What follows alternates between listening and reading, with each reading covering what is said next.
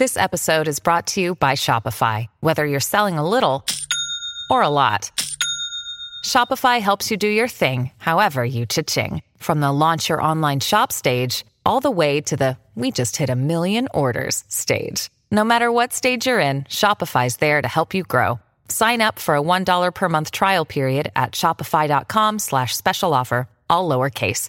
That's shopify.com slash special offer.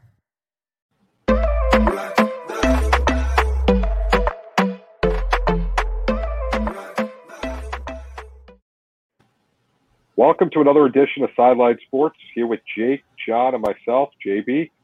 Got a lot of stuff going on. Got the playoffs in both hockey and the NBA.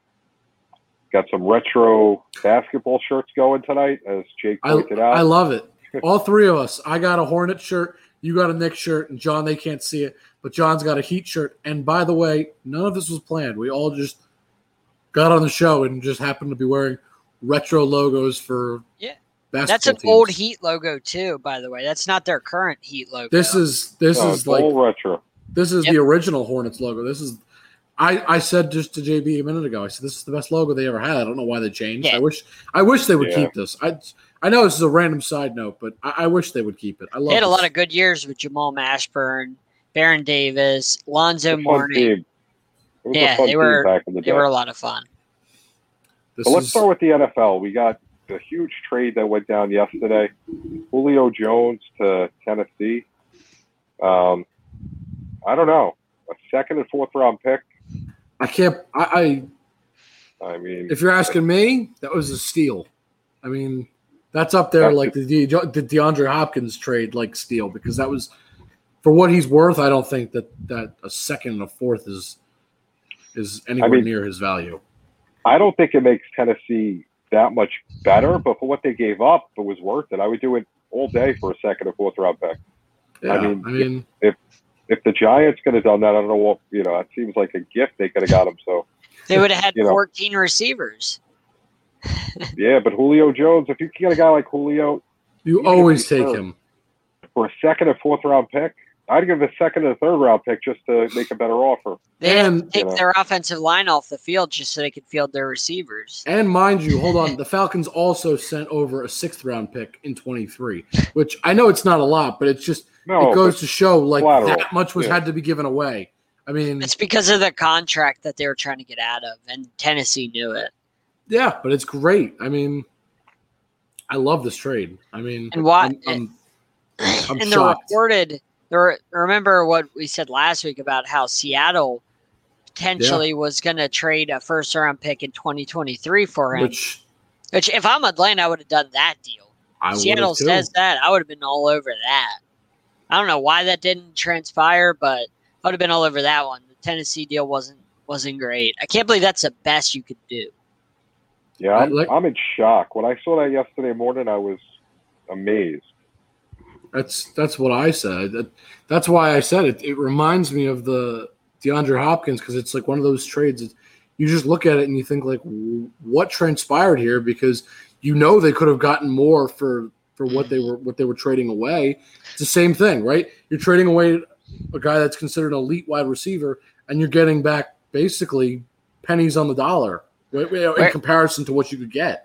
Yeah, Where do what does this do to Tennessee in terms of the playoff picture? And do they have any shot at a? Hold on one second. Is that Michael Scott on your on your mug? Is yeah. that Michael Scott? He's holding Oh, a that's TCNJ. Is that Uh, a sticker or is that the mug itself, like part of the mug itself? It's a sticker, but he's Nice. holding a mug with my school logo on it, which is why I have that it. is that is awesome. It sure, it's, you know, I'm a little offended that we don't we all don't have the stickers on our mugs. Then I, I vaguely caught that and I was like, whoa, that looks like Michael Scott. yeah, I have it every week, but usually when I pick up my bottle, I go like this, and you don't, Ah, you just don't notice it. Yeah, But I grabbed it from the other side today. There you go. yeah, very impressive. That, that was a keen eye, John. Yes. So where what does this do for Tennessee? Do they have any shot now at winning the AFC? They don't have a shot, in my opinion, at winning the division. I still think Okay. the Colts are clearly the class, but Um, what does this do for them? Like If you overall, if you don't think they're beating the Colts, I mean, for what they gave up, it's it was worth the move. There's no Yes. question about that. I agree. For what they gave up, it was I would I would do that in a heartbeat, no matter who you my- are. My thought is this doesn't it doesn't make them better than the Chiefs, so they're not going to win the AFC. No. And if you think the Colts are still better, that means they're not winning their division. So Right. you know, That's Is just it my opinion. So I'm curious your, you know, what you guys think. So I, I could see them battling the the Colts for the division. I can't say that you know it's one A and one B in my opinion. With that, I don't think there's one clearly that much better than the other. Jake, So here's what I'll say about the Colts: the defense is best in their division. Not even a, not even a elite. competition. It's an Yeah, elite defense. yeah. Absolutely. The, my concern and why I'm not going to like automatically crown them the champs is going to be the offense because it depends on the Carson Wentz that we see. If we see the Carson Wentz we saw last season, I could see the Titans taking over first place, not because their defense is in any way superior, because it's not, but the offense is going to be very strong, and it may be enough to to end up putting them past the Colts if their offense can't get going. If the Colts can get even half of what Carson Wentz was when he had what is considered his MVP season, then the Colts are the class of that division because they now have a quarterback that I believe is at the very least a sustainable game manager that will help them win games. So I don't know. no, so well, so it depends. But I think it's going to depend on Carson Wentz. If he can't play anywhere near the level that he could play at, then I would might I might want to say, yeah, I think the Titans might win it because as strong as that Colts defense is, if they're not putting up any points on the board on offense, what you're going to see is a tired defense. Because if you put a defense out over and over and over, if they're Well, out I, there don't, I don't think the offense has to worry. 60 for I don't think the offense has to worry now. about scoring points because that's a top three offensive line. It- you could argue they're the best offensive line in football, right No, there. with I don't Browns. disagree, but I'm just saying So- if Carson Wentz can't make accurate throws or play well, yeah, it I doesn't think- matter. I think I'm not can- saying he won't. My He's my not gonna be- thinking Go on why. Sorry, my thinking on the Titans why it's going to be good for them. But yeah, You know, their their offense now with an elite running back, and if Julio's healthy, they can throw the ball. You got to who do you just who do you guard? How do you do you play the run? Do you play the pass? You know, but at the same time, I mean, I, Carson Wentz is a fraud. Dude is listen. He has no mental fortitude. He is a fraud. Give him Aaron Rodgers' jersey because that's another fraud we'll get to in a minute.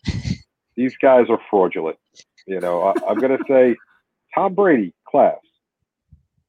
These two guys, no. you got to call the bank and dispute the fraudulent charges.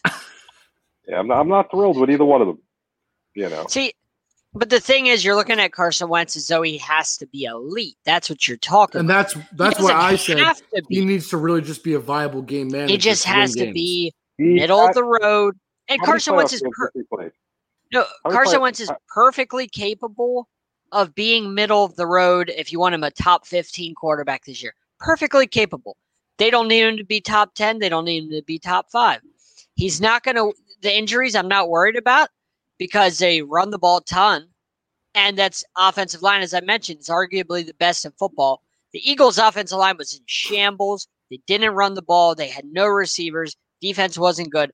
I'm not saying that's an excuse for how Wentz was. No, but it, it doesn't help. I mean, I've said that this about protects Wentz. And Yeah. who is his head coach? Well, that's right. It's Frank Reich, who was there when he had his MVP run before he got hurt against the Rams. So Frank Reich knows him very well. So that helps. Great offensive line, great run game. Carson Wentz doesn't have to do much of anything.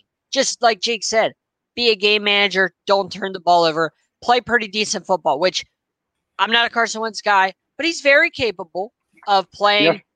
top 15 football. That's all they And need, many- and they can get to the so- Super Bowl. Hang on, let's let's look at this. How many playoff games has he played? Zero. Uh, zero. I think Zero. he played a half. Yeah. Did he play the first one? He got hurt.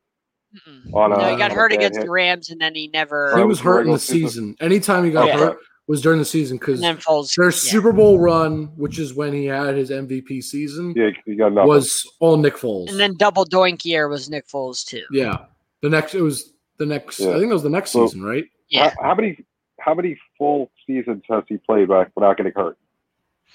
Uh I don't. I was actually looking at his stats. last year was the first year he played one. He played all all the games last year, I, I believe. Um, he didn't get hurt this Well, past. they season. benched him. They, they hurt his pride. Right, but, they, It but he didn't get hurt. He was. He He, didn't. was crying. Yeah, but he didn't, he didn't play a full season still. Yeah, that regardless. wasn't his fault, He though. We're talking about injuries. No, right? but- JB's well, it was- to Well, yeah, it, it was his fault. It was his fault because he didn't play well. Yeah, but- I'm with But I'm with I'm with JB. It is his But fault. the mental don't well. fortitude is going to be a little bit different in Indy because he's he doesn't have to be the guy, and he has Reich back. He's the quarterback. He's always got to be the guy. The quarterback's the leader No. of your team. no, no, now hold on. I'll give you an example of a quarterback that did not have to be the guy on his team, and they won a championship. Funny. It's it's it's a perfectly recent example. Peyton Manning. Yeah. When they won that Super Bowl, he was nowhere near the He guy. benched for Brock, He Brock was a- He was a game manager. He was a he was of course an elite game Bill- manager because of te- because he's, because he's Peyton Manning. because of his But mind. his right. defense, but his defense was clearly the winner. Are he you going to respect Carson team. Wentz in the huddle? When Carson Wentz comes in the huddle, it says, "Guys, we got to do something." Are you going to say whatever you say, Carson? I got your back. No, I'm going to say you're a punk. Get out of here. Yeah, but That- if Reich if that- Reich is the one backing your head coach, which your team follows, that's the leaders, your head coach. Usually, That guy vouches for for Carson Wentz in Indy. The He's team's going to follow. They have a good culture. They, the thing is, in Philly, they had no culture. The culture was bad. But in Indy, they have a great culture. Like I said, they, the roster is fantastic. One guy doesn't make up a team. They have 50, basically 52 guys that are really good. Carson Wentz just has to be. The quarterback, the Carson leader Wentz of just your has to team. be- He can't lead. He's not an adult. But the thing is, you're you're Put looking the- at as Put him in though the stroller. Put him on the sideline. Let's see Eason do some work. Have a good life. Adios, my friend. But you're looking at it as though he has to be the guy he was in Philly. He doesn't No, have to I- be that dude. I get that. I get he doesn't have Doesn't to be have a to. superstar, but he has to lead the team. And who can respect a guy that basically walked away from his teammates? But these are NFL players. They, you know, it's just like they get over this stuff. They they're they don't think about that stuff. They they just go out and play, man. Like John, I am on your side with most of this, but boy, do you flip flop your opinions. I mean, no, I'm I'm it's not like a Carson Katy Perry. It's like Katy Perry says, "Change changes Look, your mind like a girl changes I'm trying clothes." to tell you, you, you are exactly that, what- dude. I I'm not a Carson Wentz guy. However, in Indy, it's a great fit because there's not there's it's house money. It's like it's like the This Hawks team's- going up team's against the going Sixers. nowhere. House team's going money. nowhere. You want to may talk about a team with, with with a great culture? Go to Tennessee. Let's go to the same no, division. that culture is not great. It's not a great culture. How? Oh, hold on, John. You It's not a had me. great culture. You had me, but now you have totally lost That's me. It's not a great culture in Tennessee. Compared- How is it Indianapolis? not? I would rather have the culture in in, uh, in Indy personally. I'd rather have the roster in Indy. Hold on. The culture and the roster are two different things. I'm saying both of them. I would rather have both. Indy all the way if I had to choose. I mean, I'd prefer Indy's defense, but And I prefer offensive Tennessee's offense. Elite offensive line, But overall, I would rather Okay, Tennessee's so offense. a great They- run game. they have an elite offensive line, but even if you still got a running back that's going to run for more yards than Indy will run for. Absolutely. So Not necessarily. No, Oh, not uh, necessarily. You have a lot of good running backs in Indy. I'm no, we're talking you about don't. one running back versus one running back. No, he said versus their running backs. Yeah, no, I'll go against the whole team. Okay, I well. he's going to I don't. I don't think that that's the case. Well, that's a little bit different. And That's I a little actually, bit different because uh, Indy uh, runs how the ball many- really well. How many rushing yards did Indianapolis get last year, Jake? You're, you're the quickest doing research here. yeah, give me a sec. You you keep going with what you're talking about while I So, look this and up. then, and then, you know, while you're doing that, I'll look up Henry real quick, Sure. just to compare, so we can we can look and see. Sure. I mean, this doesn't do anything for Tennessee as far as like pecking order in the division. I don't even think it does anything for them pecking order in the Colts AFC total rushing yards last season were 1,996. Derrick Henry, twenty twenty seven. Your lead your elite offensive line, one guy. That's all I'm saying. Yeah, Now but- you give, now you're giving him another option on offense that you have to game plan for if he's healthy. now, Yeah, I'm going to say this, wrong. though. Hold I'm on. I'm going to say that Jonathan this. Taylor- Taylor was a rookie. Derrick anywhere. Henry wasn't a rookie. I'm going to say just so this. you know. I would still choose the Colts to rush more, and I'll tell you why. Derrick Henry had an anomaly season. And I don't mean that he was not a great running back. He's fantastic. But rushing for over 2,000 yards, you Yeah. and I and John will all agree that is It's not going to happen. again. considered an anomaly. It's not going to happen often. For him to run about 1,500, 1,600 Yeah. is where I would expect That's Henry to be consistently, which is amazing. And the only 15, reason I'm choosing the Colts, without hold on, an elite the, offensive the only reason I'm choosing the Colts is because they'll just hand it off to like three or four different guys. It's a lot easier for three or four different guys just to add up really quickly, as opposed to I think one guy who will get worn down just because that's what happens during a season. However, I if I'm going to choose a running back, I'm still choosing Derrick Henry, even though the Yeah. Colts will run for more because Derrick Henry is a heck of a lot better. Yeah, but Jonathan Taylor held his own as a rookie last year. Oh, he he- played he was really good, well. Absolutely. Yeah. He He's was a really rookie. good. I, I like him. Yeah. Don't get Yeah. me wrong, but you know, you're giving Tennessee's offense now another threat. Now you have Well, to however- game plan. However, they did lose Jonnu Smith, so they don't really have a tight end. And they lost Corey Davis, so they're making up with it with Julio Jones, who's 32, often injured. So you got to worry about that. I love Julio Jones. I'm a big, big fan of him, but I worry about the injuries. You got to worry about that. At 32, he's always banged up. You're not Well, wrong. Thank you. Thank whoever said this. Smart, smart person. Hold on, hold on. We really got to bring up that John, Julio and John, AJ. Brown are I want to, John. I want to point it's something. like out the ultimate. John Madden comment. I want to. I got to find this. Give me one second. So I saw a stat uh, today, actually, and this is one of the most interesting stats. Now we just talked about how Julio is constantly hurt. I don't disagree. I know he is. But over the last three seasons, can you name me the three receivers with the most receiving yards? The wide receiver, not tight end. Three wide receivers in order. I'm just. I'm sure you can't because Oh, it's an no. odd. It's an odd No. fact. And he had a Number big one. down year last year. Number one, DeAndre Hopkins with 4,144 in the last three seasons.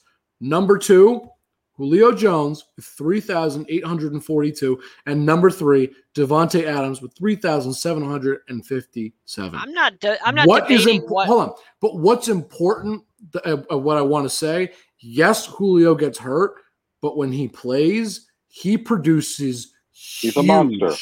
The issue And was that's what's I knew Atlanta was important. that. horrible. That's what's red zone. important. You got to remember, Atlanta was horrible in the red zone, which is why people, as much as everyone talks great about Julio, if- He's not a if Atlanta- touchdown. Guy. No, Atlanta. He is, but Atlanta produce. wasn't the right team for him. Trust like to me, do that. You're going to see if he stays healthy. You're going to see things that are going to blow your mind. He's going to be the best receiver in the league if he's healthy. Do you know Without when was the last time he had double digit touchdowns? And actually, John, uh, well, I, I can tell you that real quick because I happen to be looking at his stats because I actually wanted to point out something, but that was uh, 2012, which is a long time That's ago. a long. That's but, nine. but years. anyway, what I wanted to say was this, though, John. Do you know how many times he has missed games, like uh, multiple games in a season in his career? how many? How many? How many seasons No, I have he has no missed? Idea. Okay. I'm just saying to clarify how many times he has missed multiple games in his uh like you know let's say two or three it's not that often okay 2020 he missed quite a few games he only played nine but 2019 he only missed one game he played 15 games 18 and 17 he played all 16 in 16 and f- 15 he started 14 and 16 respectively. In 14 he started 15 in 2013 clearly he was very hurt. He only But- played five. In 2012 he played in 16 thing- games. So the point is yes he gets hurt but if you look at his career he had- actually has not missed that many games. I had him in fantasy last year, so I remember having to go through this week, week to week, of what I had to deal with with Julio. So this is how I know. It, even I if know he what you're played saying. nine games last year, there were games where he was the decoy. There was games Yes, where he left early after like You're two right. plays. So yeah, he played nine games, which is a little over half a season. But there was a lot of games where he didn't even play the full game, or he was a decoy. So you know what I'm saying? So No, I understand but so I, I, yeah, he's, it's like Cal Ripken started his streak. He had his long streak, the Iron Man streak. But some of them games, you know, he was in for like a little bit, and then they took him out just so the streak would stay alive. I Yeah, you gotta sometimes look at the numbers inside the But numbers. my, so- my, my, my point was is that yes, I understand he misses games, So but in his career, he really hasn't missed as many games as we seem to make it out to be, which is really he's important. always like, it's always like he has a lot of it's always lot of- nagging injuries. Yeah, Right, but it's nagging injuries that keep him out of practice, but not out of games. And if on the Titans, I'm looking at his track record, he plays in majority of his games and he makes the most of them clearly. I am ecstatic to have him because Oh, yeah, he may be hurt, but course. but but course. he's gonna play, and that's what matters. He's gonna be out it for there. a steal. Yeah, Exactly. And So- you know, on top of that, if you're going to look at the numbers inside the numbers, Atlanta was garbage in the red zone the Oh, last yeah. four or five Yep. years. This is Yep. So you can't blame Julio for that because it's not his no, fault. but he he's not a touchdown guy. He's straight. You know what I mean? Like he's a And he guy can be with the expect to right offense. More. This Yeah, is an offense where he more. will score, I say, if he's healthy, six plus touchdowns this year. easily. And I know that's not like a huge number, Yeah, but No, it's an but- improvement and it's it's going to help. And he doesn't necessarily need to be the guy to get the touchdowns with No. Derrick Henry there. So that's going to open him up at the goal line if they have him in. Absolutely. One So thing that both Tannehill, you guys didn't mention, Tannehill and Carson Wentz do well. 'Cause Carson Wentz does it really well. He does it almost as good as Tannehill, but I think Tannehill's a little better. It's a play action game, and both have a Yeah. great run game. And the and Tannehill's play action game is actually going to be even better now. Now that you add Julio Jones and Tannehill's mean on that play action, like he can make you bite pretty good. So can Carson Wentz. They're both good at that. So that's something we didn't mention. Also, another thing I wanted to mention since we're after June 1st, after that uh, magic date, I still think Zach Ertz finds his way to Indy. I still think I, I have a funny feeling with Frank Reich, Carson Wentz. I mean, I'm not going to sit here. he's going to get dealt. I'm not has to disagree with you. dealt. but I, I have a- this is one of those feeling- times you could be right. Like I, I, I have a feeling it. it'll be like a fourth round pick or a fifth round pick Uh, it might be a little more than that. Because he's so I think it'll be a little bit more. and he's older and he costs a lot, Yeah, much like Julio. Not I think get as much as you would want. I'm thinking it's going to be like a third rounder. Maybe a team overpays with a second rounder, but that's if a team really overpays. But I, I, I don't think a fourth rounder is fair. I think a third rounder is still because he's a he's a solid tight end and he will start wherever he goes. Yeah, So you're going to I have to pay a steep price. but watch Well, out for. Indy sliding in with a, a Chris Ballard making some sort of nice deal to get you know Wentz and Ertz paired back up and Frank Reich. Yeah, Would it be So- shocking? I wouldn't And be surprised. He, he is out of out of Philly. I mean, Dallas Goedert Yeah. is clearly going to be Yeah. their new tight end, and he's going to Yeah. be great, and that's fine. So it, it just opens up for a team that needs a wi- uh, a tight end. Just go get one because you could probably get him at a, a decent steal. Yeah. a, a decent, you know, not, you know, not too steep of a of a price right now. Which Yeah. if you if you said that two years ago or even Oh, yeah. last year, you'd say you're crazy. It's going to be expensive to to get a guy like Ertz.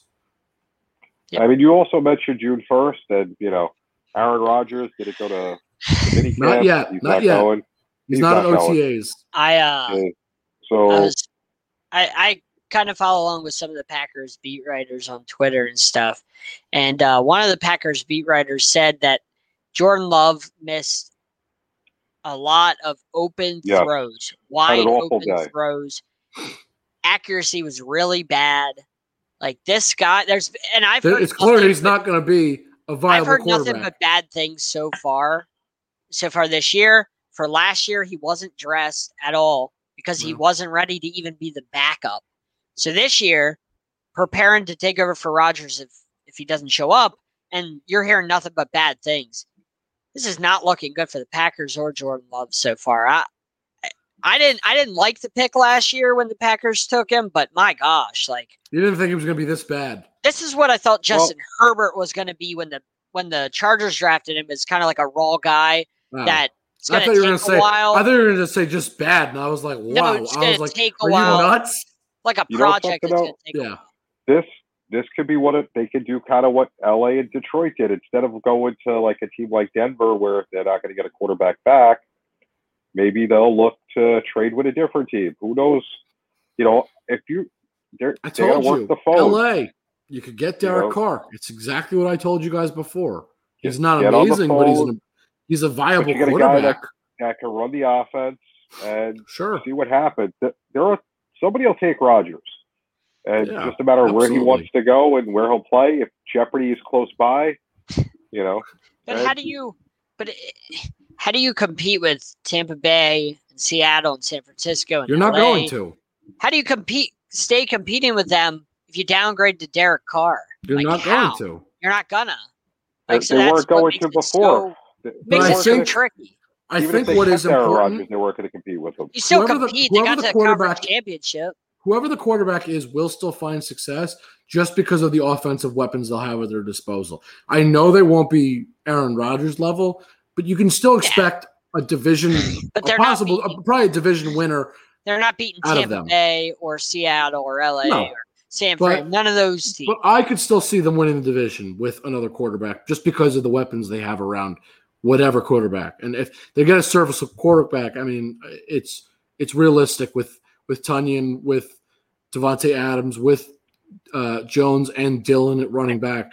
It's a great team offensively. So a quarterback's dream is to have that kind of a setup, which I understand they're not going to compete. I know that. I I don't disagree, but they'll still have relative success. And for a guy like Derek Carr, probably be his best season ever because he'll have the best weapons of his career. Yeah, So- it, you know, I'm curious to see what happens. Uh, I read an article today. One of the people in Green Bay's front office, who wasn't named, said there, he doesn't see any way in which this gets repaired. I don't Um, see it. Yeah. You know, that he he had no hope. It's just a matter of time, and it's it's a shame. I don't I don't like situations like this. I think it makes everybody look bad. It makes the Packers look bad. It makes Aaron Rodgers look bad. You know, there's there's no winners in this situation. and it's just getting uglier by the day. You keep hearing more reports uh, about you know Aaron Rodgers just keeps smearing smearing this in and making it worse, and Mhm. or the Packers make it worse, and you know it's like a, a bad breakup or whatever. Like there's just no there's, There's no there's no good ending. No Sometimes nobody's It's just just dragging out. Just got to cut the cord and do it. You know, Yep. find mm-hmm. the find that viable trade partner, get get rid of it, and move on. Because it's Yeah. not. I don't think it's going to be hard to find a trade partner. I, I don't think it's got to be hard. Well, it, it, Say, it is okay, because Who wants Aaron Rodgers? Okay, is hard field the because- offers and figure it out. because the cap is down Yeah, because his his cap hit is so high, and he's 38 Yeah, years but old. we all and know anybody would take him right now. Crazy. But it depends on what you got to give up, and it depends on your cap. Because, You're like. I said, the cap is down, so it's harder to trade for one of the highest paid guys in the league, who's a drama queen or drama king, whatever you want to call it. He's But not full Carson of Wentz. drama. Carson Wentz is okay. We're, the Colts are going to be great because of Carson Wentz. not- but Aaron Rodgers he's is not- the drama queen. You don't you don't see all this stuff where day by day it just keeps getting worse and worse and Well, in the season it threatening to was. Hold on. During the season, it was getting It's worse and worse and worse with. Carson Wentz because he played It's- like garbage. it's So how- how nothing many- close to How many. NFC Championship games did Carson Wentz get to in the last uh, three years? We're talking about drama and we're talking about Rodgers and people Well, trading We'll, for we'll, we'll get to the drama in a second, but how many how many did Carson Wentz get to? Zero, because Nick Foles did all that. So at least Aaron Rodgers is beating them there. I'll take Aaron Rodgers drama. I I don't want Carson Wentz. but irrelevant because Carson Wentz Irrelevant. has nothing to do with this. We're talking Aaron Rodgers and what you got to give up to get It's for all it's all the guy's full of It's all drama, 38 and ex- very expensive. A What do you guy- give up a for a guy guy who wins? A guy who wins and gets you gets you to championship games. Doesn't get you to the Super Bowl, but gets you to the But NFC what do you give up for that is the question. You're gonna have they're to. not give gonna up they're not lot. gonna get a whole lot because when it comes down to it, he ain't gonna play. So eventually, you got to make the move. Are So what do you do if him- you're the Packers? If you're not going to get a whole lot, why would you want to trade this guy? If you're going to get a you gotta third do round because pick, it's dead cap space if you keep him because he's just if you get a third there. and a fifth, why would you do it? because it's better than letting him just sit there and paying him to do nothing. him sitting there is But then killing you- both sides.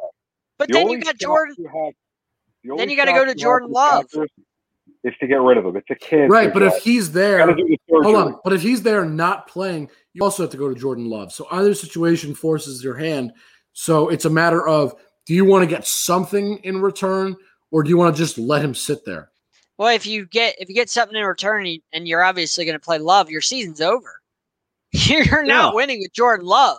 So Right, but if you, but if he sits there and does nothing, you're playing with Jordan Love, and he's also not going to win yeah, still. so, So, it's, so it's, a really it's a- bad situation for both sides. And It's it's, only going to matter get of- worse the longer the longer Yep. you wait, the worse it's going to get. exactly, people are going to wait it out. So you have It's to like make it's your like a little now. crack in the window, and the longer you take to to repair that, the more it starts to web. absolutely. Um, Yeah, it's it's ugly. Anything else going on in the NFL? I got one thing I wanted to talk about because we're Uh-oh. talking about we, we were no we were talking about great quarterbacks, and I saw something uh, two days ago, I think three days ago. I, I just thought it was interesting, so I wanted to uh, to to bring it up. So I want you to just we were talking about the Titans. We talked about Ryan Tannehill. Tannehill has played 26 games for the Titans. He's been a lot better than he was in his career, and John knows all about that because John watched him firsthand for majority of his career as Dolphins fan. I just want your honest opinions on Tannehill's 26 games. Would you rank him top three quarterback, top five, top 10, or top 16, or top or, or, or, or below 16, so 32 to 16? Where would you rank him just in his 26 games that he's played with the Titans? Not anything else in his career, just the span with the Titans. I'm just, I, I'll start there because there is a point to this, but I'm curious. um, I have him hovering somewhere in between six and ten. Not top five, but I have him somewhere plotted down between six and ten, somewhere in there. I'm not That's exactly fair. sure. No, that's fine. But- so but you'd he- say top but he- 10. top 10. That's yeah, somewhere that's in the fair. top ten, maybe like Okay. eight or nine ish. I would say somewhere in Lower there. half, lower half Yeah. of the top ten. That's, Okay, Yeah. so okay. you both agree top 10, and I, I would agree with that statement. But he's been really good for the Titans. Absolutely. Yeah. Patrick Mahomes, the same span, 26 games. The, the, the, the same span since Ty- Tannehill took over, which was uh, beginning of 2019. Where would you rank Mahomes? Number one. Number one? Yeah. Number one? Okay. So, and, and this is not me comparing the two players. Tannehill is clearly not as good as Mahomes. But I saw this and I thought this was really interesting. Since 26 games ago, from that span till now, when Tannehill took over, Tannehill, his QB rating is a 111.3, while Patrick Mahomes is a 103.6. Mahomes has thrown for more yards, 7,576, while Tannehill's only thrown for 6,417. Total touchdowns, Tannehill 66, Mahomes 58. Total interceptions, Tannehill 12, Mahomes 11. Completion percentage, Tannehill 67, Mahomes 65.5. Did you say What- Mahomes has 58 touchdowns? In the 26 games, in that 26 game span. Okay, I was gonna say because he No. threw 50 in No, a no, no. season. This is in a 26 game span from starting when Tannehill took over Did he Okay, play all gotcha. 26 Through games? last Did he season. miss, did he Didn't play he miss time games? for He missed. Yes. dislocating his two games. knee? Those are the 26 games that he played. I guess Okay. Uh, that, that, that's the sp- or that or that's the span at least that Tannehill was considered the starter. Well, Okay, yeah, The because point of- Mahomes missed some games. The, in the, that- the point of what I was getting at is it's so impressive how far this guy has turned around his career. Oh, he but he was really good. Garbage quarterback No, he considered by wasn't- most, See, the thing is, he wasn't most. garbage in Miami. but considered by most he was. He wasn't garbage in Miami. He actually played really well. He was just surrounded by dysfunction. So he had Adam Gase's coach. It was nothing but dysfunction there and a terrible offensive line. He's surrounded by. He had some good weapons, uh, receiver wise, but overall it was all dysfunction. And he, so he kind of looked like a bust. But he actually Right. played really well for the Dolphins. He ended up tearing his ACL uh, before the season, which was a shame. Then he tore his ACL on a dirty hit by Calais Campbell, which I don't Mhm. forgive Calais Campbell for that. Um, but but he actually played really well. He just got overlooked because he was in Miami and they were all no. dysfunctional. I- and I'm but he went to Tennessee and and with Derrick Henry, who was the reason part big part of the reason why Tannehill's able to do what he does because I think Tannehill doesn't quite do what he's doing if Derrick Henry is like on the bench and they have uh, disagree David. Johnson. it, it or, opens up the know, offense. Right. So so a difference in difference in it is you have to look at Patrick Mahomes who is leading the team. Patrick Mahomes should be in three Super Bowls. If not for I believe it was Dee Ford stepping off sides against the Patriots, Yeah. Patrick Mahomes would be in three straight Super Bowls. including beating Ryan Tannehill in the AFC Championship game.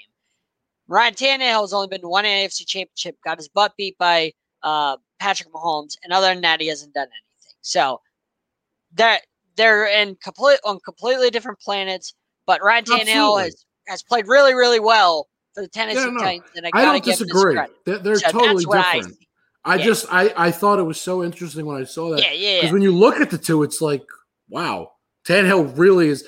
I mean, yes, we consider him top ten. I agree, but some of his stats are mind blowing to think because you look at what he was in Miami, right, and what people considered him in Miami, and you see how this guy turned it around. I just saw that, and I had to share, and I oh, I mean, I figured it would be fun to talk about that because it Oh was yeah, he, to me it was it was it was awesome. It was awesome to see that. He doesn't get enough credit for how good of a quarterback he really is. He, and he was a think he's great. receiver in college, and then he trans he turned into a quarterback and only played a limited number of games. So And I think what's Also- great, he's going to be, I think, even better this season with the addition of Julio Jones.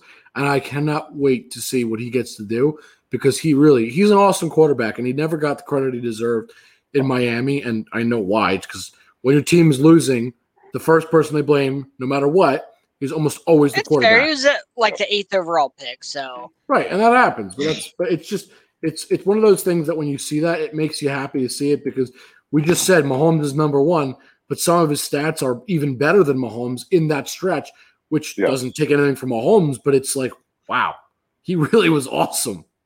Yes. maybe So No, I mean, It's- it's- listen, he's played great football. The Titans in general, I mean, they, They look surprised great. people the last couple of years. So- offensively, yeah. not Overall, defensively. just, a, just in general as a team, I mean, a lot better than I expected completely. But my concern- My concern with the Titans is Mike Vrabel is your head coach, and your defense is an absolute disaster.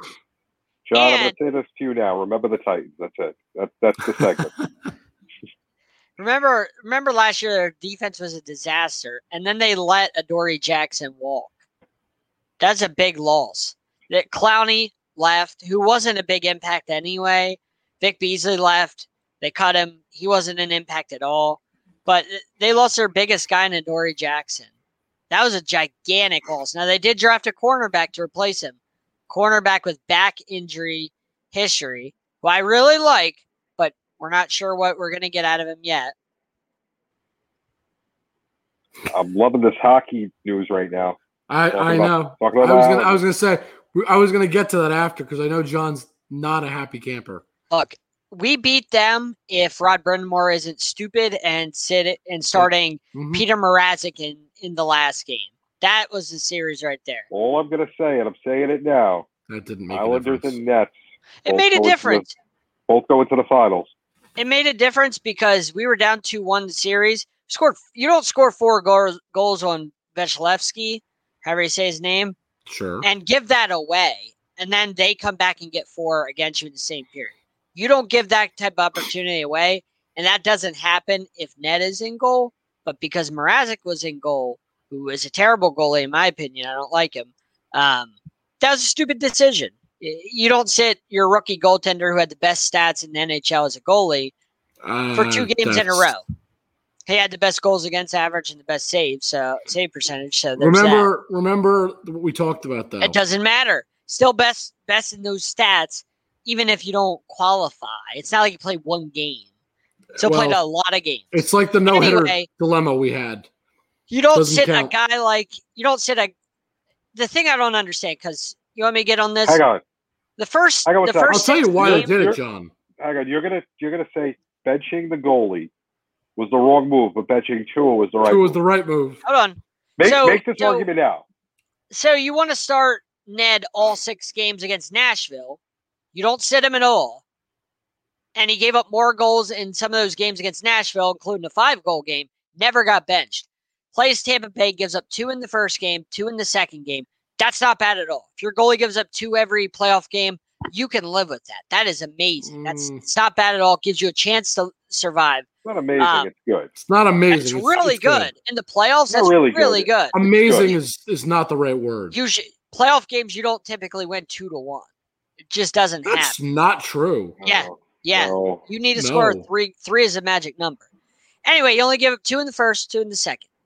I like that. That's really good. That's right John? around what he averaged for the season. John, I'd also like to hold on. I'd like to just quickly point out in game two against the Preds, uh, Peter Mrazek started. So he No, I- stopped. so he benched your goalie after game one. Okay, so he started three goals. five games. Yeah, he started five games. I'm sorry, that was the But- regular season. I take that back. That was the start of the regular Okay. season. I'm sorry. Anyway, that's End of the regular anyway. season. what I'm saying is he started the first two games, only gave up two goals. Then Mrazek comes in game three, gives up two. Why don't you bench him? He gave the same amount of goals. So Mrazek gets another chance. A guy that hasn't played in over a month. Guy gives up six goals, and then going into today, they still hadn't decided who was going to be the goalie. It didn't decide until warmups. That's I didn't understand that at all. If we're going to get on this, I didn't understand Rod Brind'Amour's thinking at all with that. You got to ride with your guy. Got to ride with the guy that gives you the best chance to win. I mean, I think Uh, I could tell you exactly what happened, John. It makes no sense. I I'm gonna an it article makes- on it. Believe you me, there's an article coming out about this. I Believe mean, you me. I mean, all right. I guess we're gonna switch to playoff hockey, which is perfectly fine by me. Okay, I, I don't just- know who's saying they went should have went with Remy, but you don't know hockey, so thank you. That guy's don't- All, garbage. all I'm going to say, Remy I is just, garbage. just the equivalent to this argument. How do you say benching Tua in a close game compared to not playing a rookie goaltender? Playoffs, Is- hockey and it- hockey and it was- it football was are lo- hockey completely playoff. different sports. Completely the different. concept is the same. No, it's not. I'll explain. Yes, no. I'll explain because there is. Because your argument for benching Tua was, and I quote, "We want to win now." The point of benching a rookie goalie is also to win now. That doesn't give you the chance to win now, starting a guy that hasn't played in over a month against a defending champions. Well, apparently, benching your rookie goalie, uh, your rookie quarterback, gives you a chance to win. Also, But that has, it's completely different. This is the playoffs versus a regular season game. Completely different. Completely different. I'm not really the seeing much of a situations are different because Tua's injury history, which I've detailed that many times, he didn't this is- start. It, it, it's completely different. John, I mean, here's what you're kind of missing, which you haven't pointed out. Uh, one of the reasons I think they sat him was because he lost twice in a row at home, both Giving up times. two goals. At- hold on, but you're also playing the Tampa Bay Lightning, the defending champions, arguably one of the best teams in hockey, who can absolutely obliterate almost anybody. It feels like. And they You've didn't gotta obliterate try and- at all. Right, but you hold on. The point is, you've got to try to spark your team and do something to No. stop the losing. Yeah, absolutely. You spark it yes. another way. Spark it another way. How would you like to have sparked it, Well, John? I mean, my the Dolphins did it by benching Tua. Look, Same I told you, playoff hockey and the NFL regular season are completely different. And John, hold on. I'd also like to Completely point out. I'd also like to point this out. They lost the first two games. They start Peter Mrazek in game three and win, They three gave to up two two. goals. Gave Hold up on, two goals. but but they win. So the coach is automatically thinking, Hold on. I've sparked my team. They won a game. So hold on. So you're back in this series now. The six to four game, terrible. Don't Yeah. understand. Don't understand it. But the Including original scoring four against a guy that you can't score on. hold on. But the original benching, I completely support No, because guess what? It worked. I guarantee you, he's thinking it worked. If you if, if, if you make the game two to one, or the series two to one, it clearly worked. You won a game. no. He gave up the same amount of goals as as uh Ned did. So, same so you're amount. so you're So saying how- the win, But the but win you won. count? But you won is what mattered. The He won coach 'cause saw he the scored more win. goals. Right. Which they should have done the first the- two games. Right. My point is, they scored more goals. They were sparked to play better. Something happened. And what's the only thing that changed? You guys keep talking. The goalie put changed. My, uh, charger and my my computer's dying. I just realized. So you guys keep talking. I'm listening. Uh huh. So I'll gladly keep going. But John, I think, is missing the point that uh, in game two, they lost. In game three, the goalie switch happens. And that's right. They win the game in overtime. spark. That's what I'm talking about. I don't understand the, the starting uh, Mrazek today. I'm not arguing that I understand that. I don't understand that whatsoever because, or Mrazek, um, the next game, I don't understand that. But, I, I mean, they started their rookie goalie in three or five games. I could see the pattern of what the coach is doing here. And when now John's back, I'll gladly explain what happened. So, John, here's what happened. It's very simple. Games one and two, rookie goalie. I know. I loses- watched the games. lose the game. Lose the game. You put in a new goalie, so you need to spark your team. So he benches your rookie goalie, puts in Mrazek, they win the game. So now he's thinking, all right, we're gonna ride the hot hand. Who just won? That's Who not a just hot won? hand. Hold on. One Who time just- He won. Who just won? He won. Who just won one game? Who lost two in a row? So he's seeing a win. So he says, we're gonna start him again. That's what happened. And then tonight, he doesn't start him actually. Because So- if so, because tonight Ned started and he gave up two lost. goals. Gave up two goals. Right. But here's what happened. It's simple. Lose two games. You're down 2-0. I need to spark my team. Puts a new goalie in. How many They goals wi- did- they win many-. They win How many goals did So we the- score the tonight? The coach did the right thing. The coach won that game. He makes the series two to one. He says, "All right, my goalie just won. I'm going to keep him in. I put him in the next game." He Actually, puts him in the next watched game. game three, the Hold on. game that you keep referring Hold to, on. they uh, Mrazek should have know given up a lot more than two. It doesn't matter. He should have given up more than two goals. It doesn't Yeah. matter what Say he. Did you watch the game? How many times many they goals hit the in the post? It doesn't matter. How many went He in the gave net? up two goals. How many went? they scored Jake, two goals Jake, and they Jake, won the game. Jake, you're out of order. Hang on. How many went in the net? Two. Did you? I watched that game. They hit the doesn't post matter. so many How many times in I can net? still hear it. How two many shots went went in in the net, John. That's all and they how many went in the net the next game? Six. We're not, we're not talking about the next game. Hold on. Okay, So, John, let me get back to my point. So, Ned loses two straight games. We agree on that, correct? Yep. So, you're thinking we're down 2 0 in the series. I need to spark my team to win the next game, right? No matter what he's going to do. bench we- hold on, arguably hold your on, best hold player. On, hold on. We agree he has to spark his team to win the next game, right? No matter, I'm not saying what he's going to do. I don't but we- think so.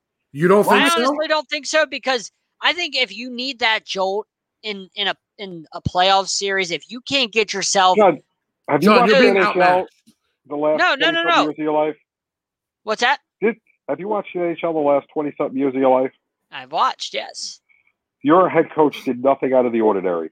You as a fan, I fire you as a as a Carolina Hurricanes fan. You're no longer allowed to call yourself a Hurricanes fan. Oh, okay. All right. I agree with the move because it's simple of what happened. It's I'll I'll make real clear. You lose two games, so you bench your goalie. Exactly, Uh, That has no relevancy on what we're talking. But he's that right. doesn't even make sense. but he's right. no, it doesn't. It's not even close to what the goalie does. is. No, no, because the, concept goalie, is the same, though. no, the goalie runs the team. Everything runs through the goalie. The quarterback runs the team. He's talking about the wide receivers, half completions. No, he says as half completions for QBs. He's saying he's saying if I throw a perfect dart and the guy drops the ball, do I get a half a completion? No, you don't. If a goalie gets an almost go- eh, if almost lets up a goal, does that count as an almost That goal? means he got does lucky. it count as a half a goal? No. You That- watch hockey, you know how lucky that is. I'm You know not when- saying it's not. You know when they ring the post four I times, you're didn't like say that goalie. it's not lucky. That goalie has Hold hockey on. nuts or The something on his words, side uh, tonight. the It words matter, never came though. out of my that mouth. matters is, is what goes into the net. It matters is the final sports. stats There's on the luck. board. The final numbers on the board. It's just like saying a wide receiver dropped an open touchdown. Well, guess what? If they lose by that one touchdown, it doesn't matter because guess what? Are you what? blaming our rookie goalie on losing this series? Is that No! what? No. What I'm going to say is All right. this, though. Your team was outmatched. You were playing a better team. I said that going into the series, that the Canes are a great team. I think we win They're the a series. fantastic young team, but they don't have the experience yet, so the Lightning beat you. I was I think right. we win the series if he starts game four. no, Yeah. you're missing what happened, John. So let me explain. I've tried explaining like six times. I'm listening. Lose game one and two. So your coach says, geez, this is a real bad predicament we're in. We're down 2 0 to the defending champs. I need to make a change. So he does. It's not necessarily all Ned's fault. However, It's not any a- of his fault. Hold on. But it's a heck of a lot. up- Hold on. Oh, it's partially oh, his fault time because he gave up two goals. Time I'm not I'm saying Gonna, I'm going to intervene. I'm going to be the mediator in this argument. John, how many goals did the Lightning score in game one? Two, How many goals did the Hurricanes score in game one? one. Okay, so the Lightning lost. The Lightning won because they scored more goals, right? whose fault Yeah. is that? That's not Ned's fault. If a pitcher gives up one run, which is to me Well, what that does- would be the equivalent of, It depends on the pitcher. If it's Gerrit Cole, it's his fault. Forty million dollars a year, you give up a hit, you suck. if, you a pitcher get- gives up one run, you can't blame that pitcher. You Yes, can't can. say, Give well, that loss goals. is on the pitcher. It depends He on the, needed. No, you It can't. generally You depends can't on the- say but if- that. But if it's if it's constant hits, then yeah, it's the pitcher's fault. if he It's a home gives run, up it's one pitcher's hit, fault. one run, that's not on the pitcher.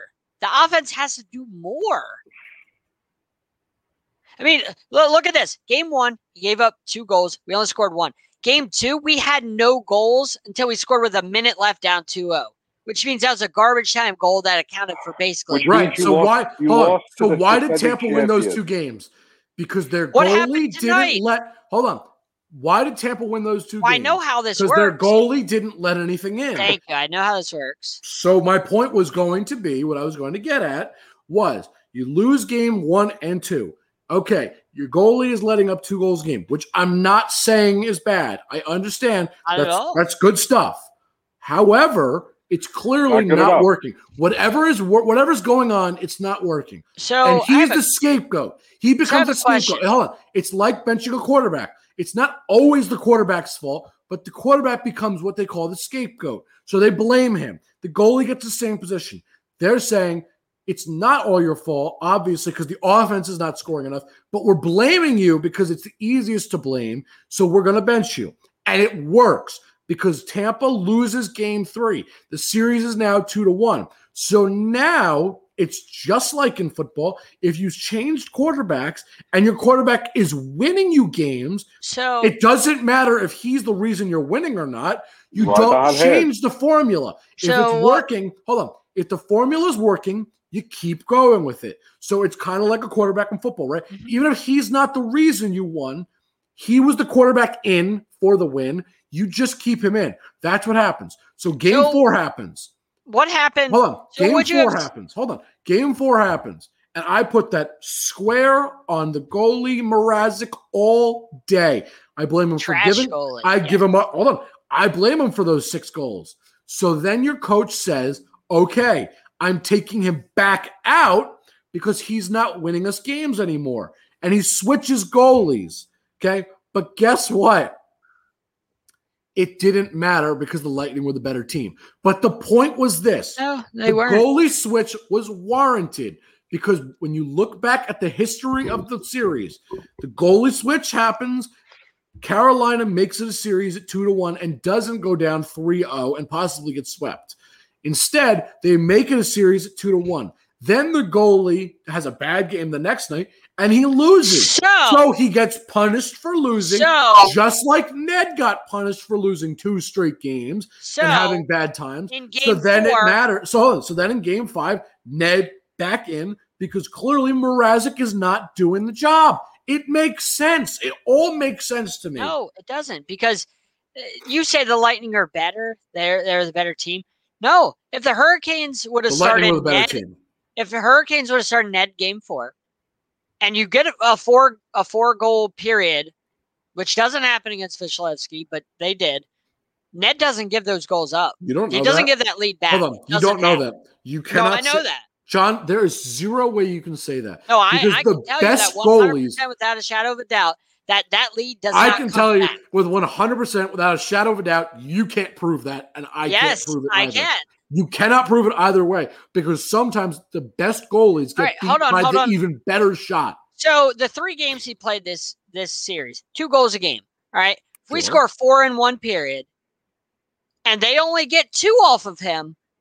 You tell me, Jake, who wins that Hold game? on. Can you prove he's only going to give up two goals? Or are you just one? going based on his average? Game one, game two, and game five. How many Has goals did he give of- up in each Jack- game? So Okay. the rest of the season in all his games, has he ever given up more than two goals? He averaged less than two a game. But did he give That- up more than two wasn't my goals at any point? In any game, did he ever give up more than two goals? In three games, he gave up two goals apiece. So No, no, in this series, on no, no. Average, you give up two. You're out of order. Let's start again. In in his season, did he have any game he gave up over two goals? I'm sure he did against the JB, I got Predators. one. T- hey, I got one right here. Game four, the last series against the Preds, gives up four goals. Exactly. So- but in this so series, all he you, hasn't. all you could say it doesn't matter. Doesn't matter. He's given up more than two goals. In, hold on. In In game season. three, the game before that against the Predators, he gave up five goals, John. and he Five. didn't Count get them. benched. Count them with me. One, Hold two, on. three, four, five. So, Jake, why didn't he get benched in that series? I don't So know. are you I'm blaming- not the are you coach. Blaming think it your was a coach? why, mistake. why, why I think it was a are we not mistake. I would have this benched him. Absolutely. Okay, so I- I'm, so I'm not contradicting myself. So I agree. Guys, If spending- my we're goalie spending gives an awful lot up of five time- goals, I We're bench spending him. an awful lot of time on a team that's going nowhere except to party at Cape So- Lookout. I- I have a question. Why didn't the uh, Vegas Golden Knights bench Marc Andre Fleury? Okay, Marc Andre Fleury. Oh, he gave up seven goals in game one. He lost game two. That's two games in a row that he lost. He should have been benched, right? I'll explain. No, oh, why didn't he there's get a benched, difference. Jake? he's a rookie goalie versus a veteran It doesn't matter. Vezina Trophy nominated goalie. Oh, and by the doesn't way, matter. three count them one, two, three time Stanley Cup Doesn't champion. matter. Right here. How right to spark What your team, right? Doug, Three Oh. time Stanley Cup champion. But they need to spark Proven their everything he's got to prove. What- what But they should have sparked their team. What matters? Because They should have sparked their team, right? Whatever. Stop. Stop. Stop John. for a second. We're, we're going to take a little Very commercial different break. scenarios. Pretend you hear the ice cream truck coming down the block. There's nobody watching right now. It's just us three. What matters, John? Tell me what matters. It matters in what what context. So what, You got to what give me matters context. In, in, in this argument? What matters? Uh, you got to give me context of where you're trying to go with this. Your argument. What matters? You tell me if you were arguing with yourself. What would That- you say to yourself with your illogical argument? That's what I want to hear. We're not going to say say anything. Me, me and Jake are going to be quiet. I want you to prove I'll yourself even wrong. mute myself right now. That they that they made a mistake in benching their guy. You got to ride with your guy in that situation. It's a playoffs. No, no, no. The guys No, no, that got you to the playoffs, So you, you, you got to ride with. You, you misunderstood what I wanted. I want you to argue the other side. Because, you know, sometimes doing this for a living, we got to take sides we don't necessarily agree with. So now I want to see you show us what points you would accept as a logical point. I just go told, ahead, I just argue the counterpoint. explained. I'm not going to argue on the other side. Sometimes just doing gave this for a a- living, I'll argue the other side right now. You can do what you want. I already I'll happily do explained myself. So my side is you need to spark your team and make a change. yeah, what I'll the play the other side. should have done. Hold on. I'll play the other side. All right. He's our rookie goalie, but we got to build confidence in the guy. We got to say, look, you could bounce back from a loss or multiple losses, rather, and we're going to trust you. We're going to put you in, you know, baptism by fire, as they say, right? We're going to put you out there. We're going to put you in the hardest scenario you can have because you're playing arguably the best team or one of the best teams in the entire league. And we're going to let you ride it out no matter what happens. That's the other side of that argument. And I'd accept it as a viable argument. I I, I see it as a viable argument. I just don't believe that's what should have been done. And it's not what was done, but I think it's a viable argument. That's calling the other side right there. and sometimes in this business, we have to take sides we don't agree with. You're, you're required to. You can't took- do it, which means, which means side. that your which means that your point is invalid. So let's move I on. took, I took my side. Let's move That's on. Let, let's talk about the other series in the East. My Islanders up three games to two. How They look good. Impressive! How impressive is this team? I, They I'm look loving. I had a chance to watch the game last night. They gave up a couple of late goals to make it a game. They're up five two. Um, you know, so they're going to beat the Bruins one more game to move on. I think so. I think at this point, yes. They I should. think, uh, I think I think the, the the Islanders are proving to me that they got two things going for them. They're strong defensively, which I already knew, but they're proving it. But more importantly, they're getting hot at the right time. And we have talked about this before. I know I Hockey have. is huge. I, I said it with the Stars last year, and I talked about it coming into this playoff, right? It's always who's the team that gets hot in the playoffs.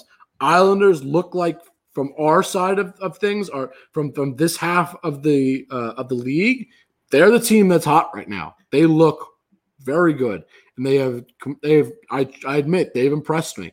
They have been gritty. They have played hard. They've found they have scored. I mean, tremendous amounts of goals. Overall, their their goaltending has been pretty solid. It's it's been impressive. I mean, it was not. It's not what I expected. Right there, you go. But it, it just it goes to prove what I was saying before.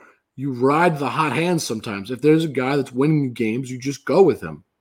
So, Jake, as the hockey guy, what do the Islanders have to do to beat the defending champions after they beat the Bruins? They won't. Is it possible? Well, I, I, I don't. I mean, I'll First say of all, this. Tampa Bay is dirty, so we'll start with that. That's no. Yeah. The problem is you're going to have to not only beat Andrei Vasilevskiy, which is extremely difficult as he's proven, but you're also going to have to shut down the prolific offense that they have. You're going to have to shut down. I mean, I, I'm not even going to bother to list it because it's really just everybody. The big thing that I've talked about with the Lightning, uh, or I, or I, you know, I, I've I've had in conversations with people, they roll four lines that feel like they could be like number one or two lines for almost every team in this league. They have, I mean, depth upon depth upon depth. It is it's sickening how how how deep that team goes. And it's not that the Islanders aren't good; they are a fantastic team. Don't get me wrong, but you're going to have to try and shut down at least the top two lines, if not the top three. And I mean, that's a tall task. And and and, that's on top of also then having to beat Andrei Vasilevskiy, which is also extremely difficult. Is it possible? Yes. Do I think it's going to happen? No. The Lightning, I watch think, out are just so fantastic right now. The Lightning It's- like to board guys head first into the boards. They did oh, it with Oh, now they're Florida. they did it with We're- I'm not even. I'm not getting into this. Did it with Florida. They did with us. They like to do that, so you have to watch out for simple. that too. You're going to hear it here first. Stanley Cup Finals going to be in New York. NBA Finals are going to be in Brooklyn. Get used to seeing New York. That's it. That's There's it. nothing in the East anymore in the NBA. Like, you know, I mean, I told you guys last week the Bucks are overrated. We all I don't know think that. they're overrated. I've told you that. They're overrated. This is They're what not. they do. They get to the second round and they Yep. just fizzle get- out. They get to the second round. This they didn't get to the second round last year, but anyway, Yeah, they Um, did. No, they. Yeah, they got to the second round against us and they got beat four to one. Okay. Um, Yeah. I, I'm looking at something. Anyway. It's it's what the Bucks do every year. Bucks Bucks are horrible. but get into the end. Uh, anything else in hockey, Jake? Um, only th- other thing. I mean, it's not that important, but I'm gonna. I mean, still, gotta talk about it. The Winnipeg Jets have been swept. Montreal Canadiens are the other really hot team, and it's not gonna matter because they're gonna get crushed when they actually have to play a real team. Because I said it before the playoff started, that North Division is a hot mess. It's not really good teams. I said they were all going to play against each other, and I don't think any of them are good. And I The stand Avalanche by that. wipe them away. Yeah, I, I don't know. Well, I don't know. I gotta say that series though, I think is gonna be depending on who's in the cup final. Avalanche Golden Knights may become the best series in this playoff. It is. If you guys have not watched it yet, please go watch it because it has been phenomenal. It has lived up to the hype and then some. Vegas, I gotta say this, and then we'll move on to the NBA because I know we got plenty to talk about there. Vegas was a rockin' the other night, and I am I'm I'm loving it. It was unbelievable how loud it got. Game five is on now in Colorado. The series tied two to two. I'm loving the series. It is. I'm telling you, whoever wins this series is probably going to have to. it, it, I'm not saying they're going to win because I think it's going to be whoever wins this versus the Lightning in the Cup final. But I am telling you, whoever wins this has a strong chance at winning the Cup this year. Well, yeah, of course they're going to walk right through Montreal. Absolutely. Yeah. It's, So- uh, but I'm just saying this team, whoever wins this, I think both teams are phenomenal. And I've told you, I love Vegas's goaltending tandem because it, they can switch goalies. They're, I mean, the Islanders are are doing just that now. But if the Golden Knights wanted to, they very easily could, and they'd have elite goaltending. But I will say this: Philipp Grubauer has really impressed me with Colorado. I have been thoroughly impressed because he's lived up to the expectation that he kind of has right now. So my hat kind of, you know, I, I tip my hat to him, if you will, because he's he's been holding his own in Colorado, and it's it not helps, easy. It helps when you have uh, the offense that they have too. Oh, absolutely, but he, he's played well, and he deserves credit for that. But Thank you, Nick. Appreciate that. we appreciate that. But I don't have anything else. So uh, if we want to move Oh. to NBA, I know we got a lot there. So NBA, let's start off with Charles Barkley last week calling out Anthony Davis, street clothes Davis. I love that. Charles, Charles Barkley in the studio is great. I, I love Chuck. Um, the Lakers are done. LeBron, wh- what's your opinion on LeBron, guys? Soft. Uh, LeBron is soft. I, I don't know about that one. Anthony He's Davis is soft. soft. I don't know if is I don't know if I call mentally him. soft. Well, all right. Let me. He's mentally soft soft. mentally. Okay. Yeah. And yes, I'm because I'm going to say he is one of one of those players that physically can dominate you. He's got the Carson he's Wentz fanta- mind. He's fantastic in terms of his ability to drive with the ball, just because he's a physical well, specimen. yeah, he's a, yeah. The ball, he, he's a huge guy and he's great. But if we're talking about mentally, yes, I, I'm not Yeah, going to disagree soft. with that. You don't My leave your question team- to to LeBron people that think he's the greatest of all time. How could you be the greatest of all time if you're leaving your team five minutes left to go with the game? Yep. You go into the locker room. If you're not hurt. If you're hurt, Yeah. it's different. I get it, but just He 'cause wasn't hurt. losing. Yeah. You know, I, I don't. I, I wouldn't no want to be respect for teammates with a guy like that that is not willing No. to ride ride or die with you. I'm starting Yeah, to I'm- think that that you know maybe when he was younger he wasn't as mentally soft, especially when he was with the Cavs in his more recent stint. Maybe not as soft, but I think as he's gotten to LA, Yeah. I'm starting to think maybe that LA lifestyle it's it's getting him, it's making him soft because I'm not saying he wasn't soft before, but at least then he was taking teams. He took the Cavs to the He always- finals, and He always and has he, to he really he about him. pushed the team to the finals and and basically almost won the finals by himself. But uh, Well, no, I mean, no, I'm not, I'm not talking about I'm not talking about when he was with Kyrie. I'm talking about after Kyrie left when it was him and just Kevin Love and I barely even count Kevin Love, sorry, but I don't. right. But I'm talking I'm talking about that when he played the Warriors when he basically pushed his team through to the finals. That was mental fortitude. That was impressive. Since then, he seems to have lost a couple steps. Yeah, I mean, I'm glad at least we got rid of the Lakers who want a a disputed championship. In my eyes, I don't count that as a championship. I count it, Uh, but it's it's Mouse it counts. It counts in the record book, but it's a bogus championship. You know. It's. I think all championships from last year are a little bit bogus because there's, This COVID, there's all there- this yeah, stuff. Yeah, it's it's it counts as a championship, no no doubt. But it's the the COVID championship, I guess, is what you really can call them because no fans COVID Cup. that affects you know no fans that affects it.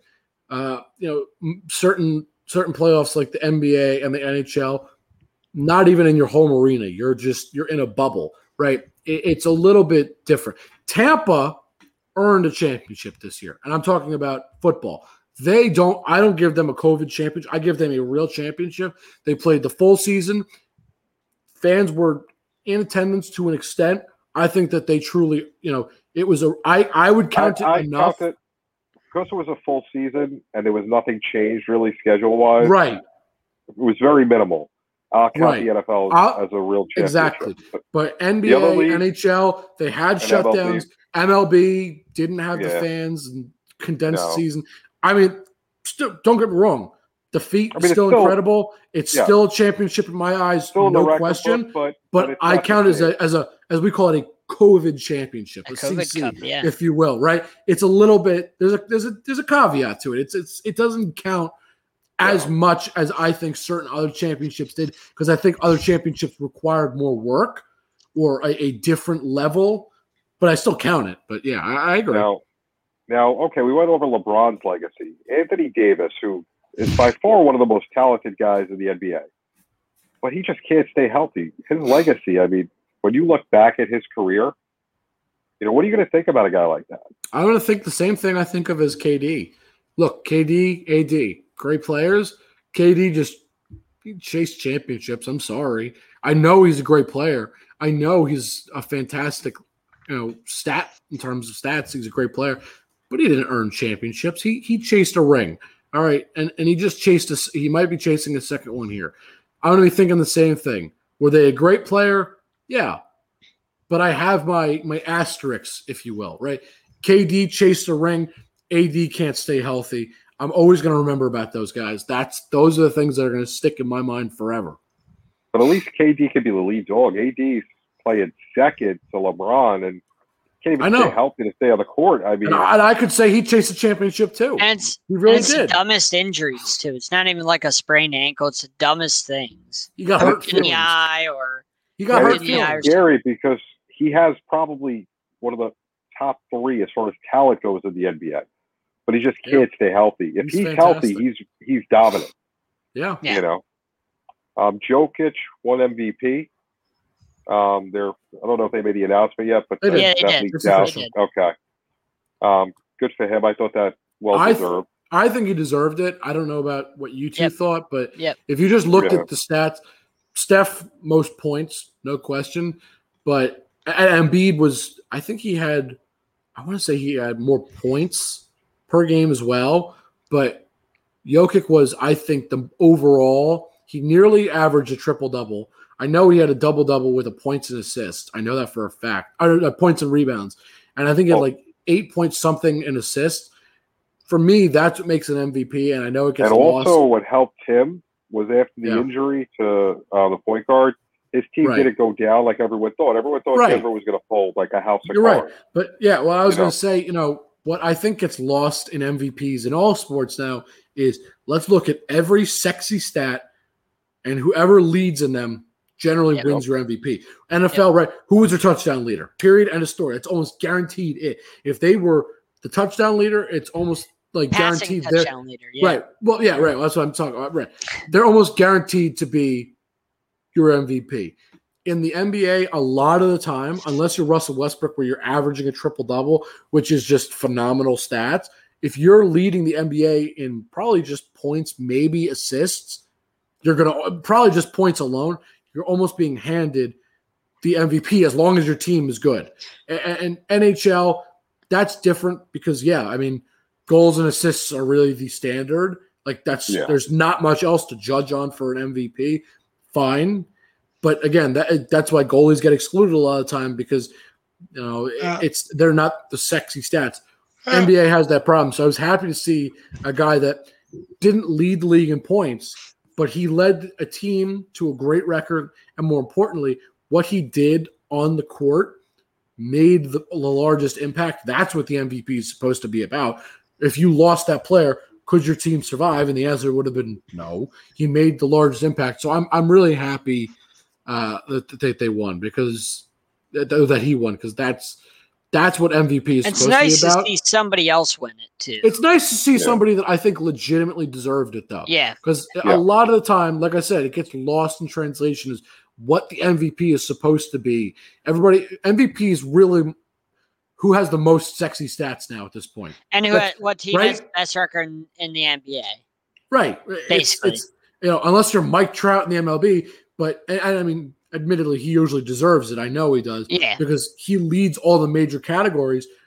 But if he didn't lead in home runs, he probably, you know, if, if he, let's say he just loses that category, he may not win an MVP. Why? Because people care about that kind of stat. So it's one of those, it's one of those scenarios that I, I saw it and I think all three were deserving, but I actually, I truly believe that Steph Curry was second, and I know people might argue that Embiid was second, but Steph Curry was. I know his points were, I think, probably the highest in the NBA. He, he But- but- carried but- that team. Right, but he took a team over. Yeah. He, Yeah. he carried a team. Th- That's I part of an MVP. Jokic- That's what they do. Jokic, uh, Curry, then Embiid. Embiid. Honestly, one, two, three Yes. in my mind. The Because way the way the season right, uh, came down, and when you look at one and two, what did both of them have in common though? they They, let they carried their team. team, to to Yeah. to the playoffs, to to in in Denver's case to a really good record, better than than Golden State. Right, that's what MVPs are supposed to do. And I got to tell you, this was like a breath of fresh air because I mean, I would have been happy if Steph won because I truly believe if he would have won it, I wouldn't be sitting here arguing he doesn't deserve it. But it's nice to see somebody new and truly deserving because they did the things that an MVP does. And this is what sports need to continue to do. And I don't think they will, but I really would love it. Choose the guys to truly take the game over and carry their team and become what is considered the most valuable player on their team, but also the league. Because the point is, the, the, the point of the award is without this player, how would that team fare? That's really what the what the award's about. Exactly. Yeah. Then, um, you know, going to the other locker room in LA, the Clippers, they won their series against Dallas uh, in seven, which was probably the best first round series. I thought the Knicks Hawks were going to be the best first round series, but you know, the Clippers Became a snooze Maverick fest. series was was phenomenal, and Kawhi I led the Clippers, and they ended up winning in seven. I got one thing to talk about with that, and I was Yeah. pissed off to read it because this is one of the dumbest things I may have ever heard. Kristaps Porzingis complained that he feels like an afterthought because Luka Doncic is clearly the superstar there. I'm going to say this, and I'm going to make it real clear. I hope he's listening. You left New York, where you were the superstar. You were the focal point in New York. You chose to leave. You wanted to get out. You went to Dallas. You're no longer the focal point, so you're pissed off. Shut up and play basketball. How about you- you? You you've had it both ways. You've had it where you were the superstar, you didn't like the team, so you left. You went to a new team. They go to the playoffs. You're not the superstar anymore. How you about- complain. Shut up and play. healthy. Stay healthy and play basketball. Yeah, stay healthy and I actually play agree. good basketball. Not even just be on the court. Play good basketball. Be the Robin to Luka's, uh, you know, Batman. Because you haven't been a number two. You haven't been very good. And and you know what? If he played like a number two, which is still a star in the league, because any good team in the league has two Yeah. stars, the Mavericks might be in the second round. Yeah. Sometimes you got to step up your game. I mean, So- how selfish is that? You see it all what Luka did in that series to try and stand it. carry your team, and then instead of being like, "Wow, my teammate went all out and really carried us," you're complaining because that guy balled out and you weren't the star. Well, how about you go and ball out? How about you go and put up 47 points in a game or whatever, or you put up 40 points basically every game in a series to try and carry the team? How about you do that instead of complaining? go show your actions. Speaking of that, my cre- I give a lot of credit to Luka because he was phenomenal in that Yeah, series. was he, He he was played awesome. lights out. Yeah, He and, and that's what a leader does. far One of the one of the top players in the league. Yeah, Absolutely. nothing nothing but great things. I to think say I about You him. don't hear him That bitching he about, may, you he may have been MVP of the first round. if anybody the- could complain, it could be him saying, "I don't have enough help." But he didn't say Well, that. But he could. No, he just he just wants to go play video games. Trust me, he's he's a young kid. I'm John. just saying, based on what Porzingis said. I mean, He, he Luka. could have been a Jake's anybody class. I mean, complained, it would be him, and he would have a But, you right to complain if he did. second round, we got Atlanta, who's gonna looks like they're gonna blow game two. They were there was a close game up till about five minutes ago. Now Philly's up 18, so that series will be even one one apiece. Um, you know, looks like Atlanta is playing really good basketball. We said it at the beginning of the year. The moves they made were good moves to get them into the playoffs. They're not a championship team, but they they did better than probably I think we all expected at the beginning of the year. A little bit. I- I, think they exceeded expectations a little bit. I think that they're going to run out of gas at some point in this series. I still don't see Philly beating the Nets, so I think the Eastern No. Conference is done because Milwaukee's Yeah. garbage. Yep. Um, going out west, You know, got uh, Denver who couldn't do much the first game um, against Phoenix. I think Phoenix is going to win that series in six. Um, hmm what do you guys think about that series? Anything in particular? I, I agree with you. I, I think Phoenix is the far superior team. And yeah, I, I think they're the far superior team in that one. Yeah, I mean, I said Now- this early on when we predicted the playoffs. I said they're a championship team, and I, I stick with that. I don't. I'm not changing my mind on that. I think they're a It would great be- team. And It would be different for me if Murray if Murray was playing, I think that Yeah, it's a different series. Yeah. things, but, it's a different series. absolutely, right, yeah. but there, there is no Murray, and I think Phoenix is just a better team without Murray. But I think it'll be a de- it'll be a decent series. It'll be something to watch, but I don't think Yeah. it's going to be as close as it would have been. And then you know we got hmm. Utah, LA. You know, I, I don't know. I think the Clippers they're going to make it tough. I, I kind of like them here. I, I don't like Utah. I don't like the Clippers because every time you think that they're gonna finally take that step, old soft, you know, Paul I- George and old soft Kawhi, you know, come rolling around. And Can't Clippers in on always find a way to screw it up. Can't they almost in on the botched it in this series. Listen, I'm not a Paul George fan. I don't like Kawhi very much. Good player, great player, but I'm not a fan of his. But I, I think that they're gonna they're gonna show the fraud that we see in Utah. I think it's gonna be Phoenix Clippers for the Western Conference Finals. I think Phoenix is making it to the finals. I mean, I agree with part of that statement. Phoenix makes the final. I agree. I'm sticking with Utah, and it's I don't like it because I I- don't know that this series can go very, very badly or very well in in, in one game. I, I'm telling you, we're gonna find out quickly what's gonna happen with this series. Like I think I think after let's I say after the first maybe two games, we're gonna know what to expect in terms of the series. It, it's it. I- my my concern I think is is just I don't know that I trust the Clippers because they nearly blew the series last round, so I'm a little bit nervous about them. Instead of Utah, who I understand they played Memphis, and I, I understand they were a lesser foe, if you will, but they took care of business at least. Yeah. They they they closed out their opponent quickly. They lost game one, and then they just rattled off four wins. Game over. Series done. See you later. Clippers, nowhere near the same. The Clippers, instead of closing things out after after having a lead, or, or excuse me, uh, Dallas didn't close, and instead of the Clippers, uh, you know, taking trying to take a lead at some point, they didn't. They, they I don't I don't trust them because when the series was tied two to two, when they won Game Four, they could have easily come out and won five and six and ended the series right there.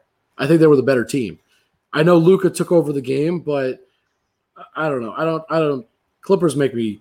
They make me nervous. They nearly lost the last series, and they had chances That's to what they close it out. do. They, what they they had do. chances to close this series out. I mean, Well, we're, we'll see probably the end of next week. In two weeks, we'll have some discussions about Jake. You're suspended for about uh, seven games. I don't know what's under your hat.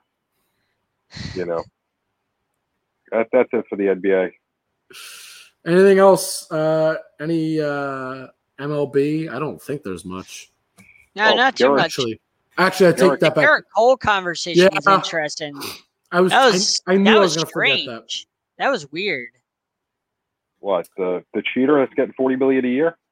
Uh, Look, uh, yeah, like Gerrit that Cole, whole th- that whole back and forth on the Zoom call between the That was or- awkward. that was awkward. It was Dude, really it- it- awkward. If you're cheating, just say no. I mean, And he didn't lie. He just like he made it Well, I mean, worse. he just He- He froze. was, he was involved with cheating before. So I think the problem is a lot of pitchers cheat and use substances. I don't think it's just Cole.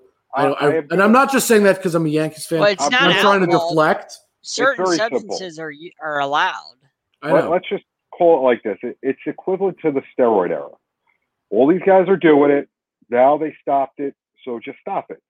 Right. It is what it is. It's it's funny because today uh, MLB is currently finalizing a plan to enforce a foreign substance, like a foreign substance rule. So they're clearly They clearly should have trying to done that fix a it. long time ago because if you're a good pitcher, you shouldn't need to put s- substance on a ball or whatever. Baseball has no direction right now. They're Yep. going in all sorts of ways. Yep. You know how you fix the game? Play the fundamentals. Get rid of the BS rules that mean nothing. Let's play baseball, the game that we all I grew agree. up on. Yep. I agree. You know. But yeah, It's I- I become know. too. It's become too um complicated. They made it. They've made it too complicated. I just I just don't like the way Gerrit Cole handled that though. That it was, was, awkward. so it- he just like for a minute plus he just like awkwardly danced around the question. Either say yes or no and leave it at that. Call It Carlos like- Correa Hmm. and ask him how he explained that he didn't cheat when he did. That was very simple. It was like listening to Nick Sirianni for the Eagles, his first press conference. That's what it felt Yeah. like. Yeah, Like, you it know it really felt so like, John? painful. It it felt like a kid got caught in a lie and he just and you're just dancing around the truth. Just Listen, And just everybody in the room knows you're lying, but just waiting for I you mean, to and, admit and, it. and A I told you, million all pitchers do it. All pitchers do it. I, I know they do. fraud. That's all I'm going to say. As a I- I- Yankee you can- fan, waste the money. You could name all the pitchers you want. I put money, they all do it. I mean, And Waste the money. I was watching that interview. He does not look like a Yankee. He was wearing that hat. He does not look like. yeah, He doesn't look like a Yankee. Like what, wearing that hat, of I'm like, he doesn't wanted look to like he get out of- He wanted to be out of Houston as soon as the World Series was over, you know, a couple of years back. well, probably because he knew guy- they were going to get caught. The guy is all about Gerrit Cole. He's all about taking that paycheck to the bank. And he gives up hits. For $40 million, I expect a clean scorecard. Sorry. When you make the most money, lead by example. There's a guy on the other side of the other borough. You want to talk about great pitchers. There's a guy that's doing I can't. St- there are people that think Gerrit Cole is the best pitcher No. in New York, and No. No, well. I know he's not, but people online. I mean, I, I The understand. best pitcher in the game. People online are stupid. I know. Yeah. I, I mean, you know, look at us. We're online and we're pretty stupid sometimes. Anyway, Listen. but people believe Cole is the best pitcher in New York, and I like. No. I don't know what goes through their head because deGrom is Unbelievable. like on another planet right now. Like here is Gerrit Cole and maybe you know like Shohei Ohtani's up there right now because he's been pitching great. Trevor Bauer, that's where they are right here. This is where they sit. deGrom can't even, can't see him. He's just uh, another planet. Just- just- Unbelievable. Just, just far Yeah. away. And it's again, this is where I'm putting the elite other pitchers that I think are fantastic pitchers of the game right now. I'm just pointing out that deGrom is so far ahead of them. It's you, you, you- it- it's unbelievable. It, it, it leaves me speechless how amazing he pitches. And it's not even that he just pitches well; his hitting has been great too, which is insane. Him and Shohei Ohtani have been the two best pitchers in terms of playing both ways. And, and, and I, deGrom has been the better pitcher, no, no doubt. But I'm just you can't saying. compare the offensive side, but No, I, I know. what you're saying. No, I know. I'm just But saying I- all the pitchers that play both sides of the ball, it's or, or rather both sides of the field, right? Pitching and hitting. They've been far and you know far and few the best. I mean, they, they've been unbelievable. But I'm just saying, you want to talk about MVP? deGrom, he's my MVP right now because he's doing literally everything. When he's pitching, he's great. When he's hitting, he's great. What more can you expect from a guy? He, he's been unbelievable. Pretty much. So Uh, anything else going on in baseball besides that? You know, we have cheaters and a forty million dollar fraud. No, that's about it. I will say, as a Yankee fan, I take solace in finding the Yankee that I hate. I hated Dave Winfield. I hated Roger Clemens. I enjoy having my one Yankee that I dislike, and Gerrit Cole has stepped into that role. I I dislike him so much. Oh, I already have mine. Clint Frazier. I cannot stand him.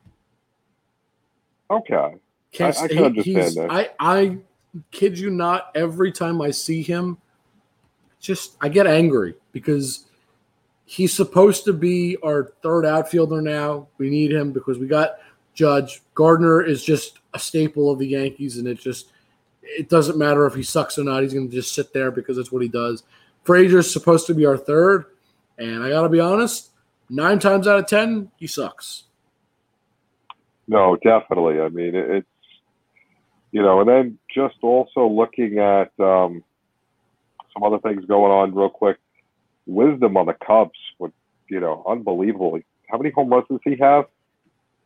Too Just, many. uh, he's hit like I think eight and six games or something, or you know, Something just stupid. run an unbelievable start.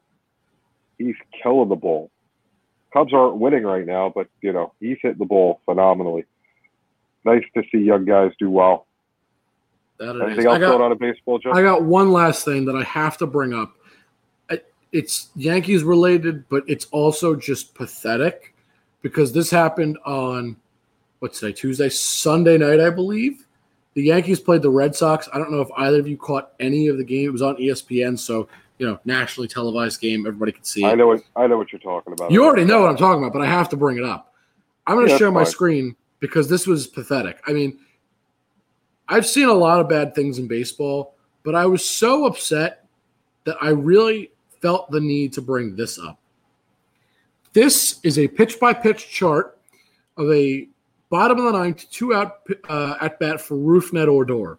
So, as you can see, if you look at this pitch chart, green number one is right here. This is the first pitch. That's a ball. Number two, ball. Three, uh, a ball. Uh, excuse me, a strike. Strike. Four, a strike. Five, a strike. Obviously, there were foul balls. I don't remember what's what. Six, a ball on the outside. So you have six pitches, full count. This is pitch number seven. Gentlemen, that was a strike. If you watch my mouse as I go down in as straight of a line as I possibly can, as I slowly inch down, where did that land? Oh, the other batter's box. That's a strike, apparently, though. Apparently, this is a strike, but this is a ball. I'm not sure. See, I don't go by those things because those things are like rarely. John, do you want me to pull point. up the all right, do you want me to pull up the video? I mean, I'll gladly No, I'm show just you. saying in general, like those things, I don't typically go by them when I watch the game cast because I never know, like if I just watch the game cast, John. not the actual game. I never know what is actually in the zone or not with those things. I'll give you the, this is the zone. I'm gonna just give you the edges of the zone because I can't make a full square and use No, both I- my hands. I know right. how it works. The pit, no, I, I'm just using it for what I'm about to do. The ball was out here. okay, so you were watching the game and the game cast. This is I pulled this off of Twitter. That was from- Okay, I didn't know Jeff if you were Passan. watching the game. I, I no, I got that from Twitter. From, Okay, from, gotcha, gotcha. From tweets. No, no, I watched the game. The, Oh, gotcha. This is this is the strike. This is the strike zone. It was well outside of the, it was not even close. What did the final score end up being? Uh, six to four. Yankees lost in extra innings. Okay, so you're They- probably gonna They, lose it. they well, hold on, but they got the Red Sox got multiple hits and multiple runs in the bottom of the tenth, or excuse me, the top of the tenth. Top, okay. yeah. But what I was upset about, the Yankees would have had bases loaded, two outs, had he walked. Had Rougned Odor Yeah, walked. you don't. so you don't know it- what would've I, happened. I don't know what would have happened. The Yankees No, could have still with- lost that game. right. And if There's the no Yankees still not lose won. that game, then I'm fine. And I'm not blaming the loss on just that bad call. Other things happened in the game. The Yankees, I believe, at one point had a three to one lead. So I, I'm I'm not trying to pin a loss on a bad strike call. There were other things, but I am saying a bad strike call didn't help, and whoever that oh, Wait. umpire, whoever the umpire was, needs to be suspended immediately because I'm okay with making bad strike calls. Like if it's close, like if this is the strike zone and the ball lands here, Yeah, I'm okay. I'm okay with the strike it's a being judgment called call or that not point. called. Yeah, I'm okay with that. I, Yeah. I don't when this is the strike call. zone Yankee and fan. I'll- this is your strike, that's it's just a bad unacceptable. Right. It's just a bad And, call. and, and that, that that can't happen. But but that's you know, de- depending on how many times the guy has made a bad call like that, you got to let it go. I know, You know, but uh, It, to it's me, just, it's, it, It sucks happens a million times in the game. You just don't notice it because it's not at that point in Oh, the you're game. right. I'll be honest with you. A call that bad, everyone would notice every, all day. It- it's- Yeah. There, there are a lot of bad calls in the MLB currently. Um, the umpiring has been, in my opinion, worse than ever. Um, you know, we should take callers, Mr. Rabbit or Mrs. Rabbit. I like your name. This, This may be my know. favorite account of all time. I don't know if Trending Trending Rabbit. I don't know if Trending Rabbit's a male or a female, but we should take calls. We don't because take We are pretty callers, but, entertaining. but I will say this: you got questions, we're happy to answer them. You got things we want us, you want us to talk about, comment it. We'll talk about it. If you like food, we like to talk about food. We do, we do. But anyway, But, continue what you're saying. No, I mean, listen, the the umpires in general this season, from what I've seen, I've watched a lot of baseball so far. I'm not happy with the umpires. I think they're getting worse as time I goes on. You know, I I don't want to ever see them go to computerized umpires, mechanical umpires. I have think, to agree you with that also. You know, I think the the judgment calls are part of baseball, but they got to do a better job. And if these guys aren't doing it, there's guys in the minors that are coming up. Let's let's start replacing guys. Let's start rotating umpires. A in lot and of out. these guys are older too. A lot of these umpires have been in the league for a long, long time. So I Yeah. I feel like those kinds of strikes, there should be someone calling down from an office and saying, "Look, that was the wrong call. We need to fit." You know what I mean? Like, I, I don't want there to Yeah, be sure. challenges. We're not doing challenges. Challenges not happening. No shot. but at certain s- points in the game like that, like in the NFL, under two minutes. Right, There's- but or, But or- certain points like I that just- where it's critical. I think that there should be, you know, uh, you know how we have the the sky judges we call it in the NFL, or we have the the, Yeah. the other refs or other people officiates right in that's- boxes that's the watching whole- the game. That's Right. the whole plate umpire's job. What do we need? We need someone to police him from doing his job. Then why have him? it's the same thing in the NFL. You have, you have, right, you know, what I when was you going go to to say. Challenge, different. you have somebody in New York different. policing them. The whole plate umpire during a pitch, his job is to see if it's a strike or a ball. Right, During but I'm NFL saying in play, high leverage referee or an situations like that, has there should be. going on. I object.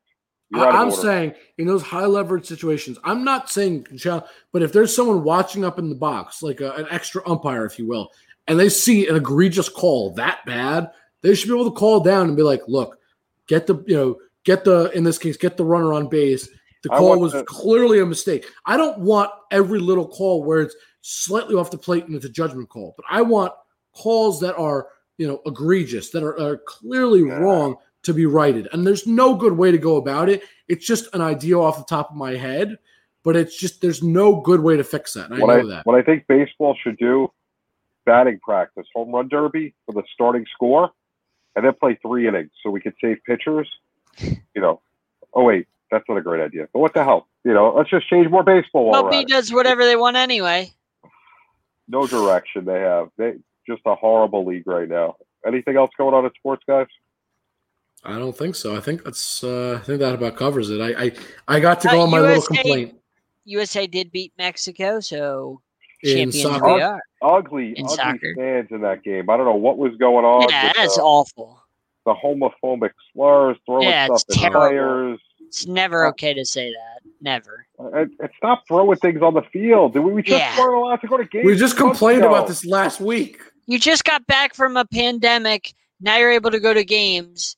Overall, as fans in sports, enjoy it and don't ruin it for the rest of us. All, it, all it takes is one bad apple. Yep. Always, right? the way it goes. But be, I that's mean, just news. be an adult. Like it's not hard to be an adult.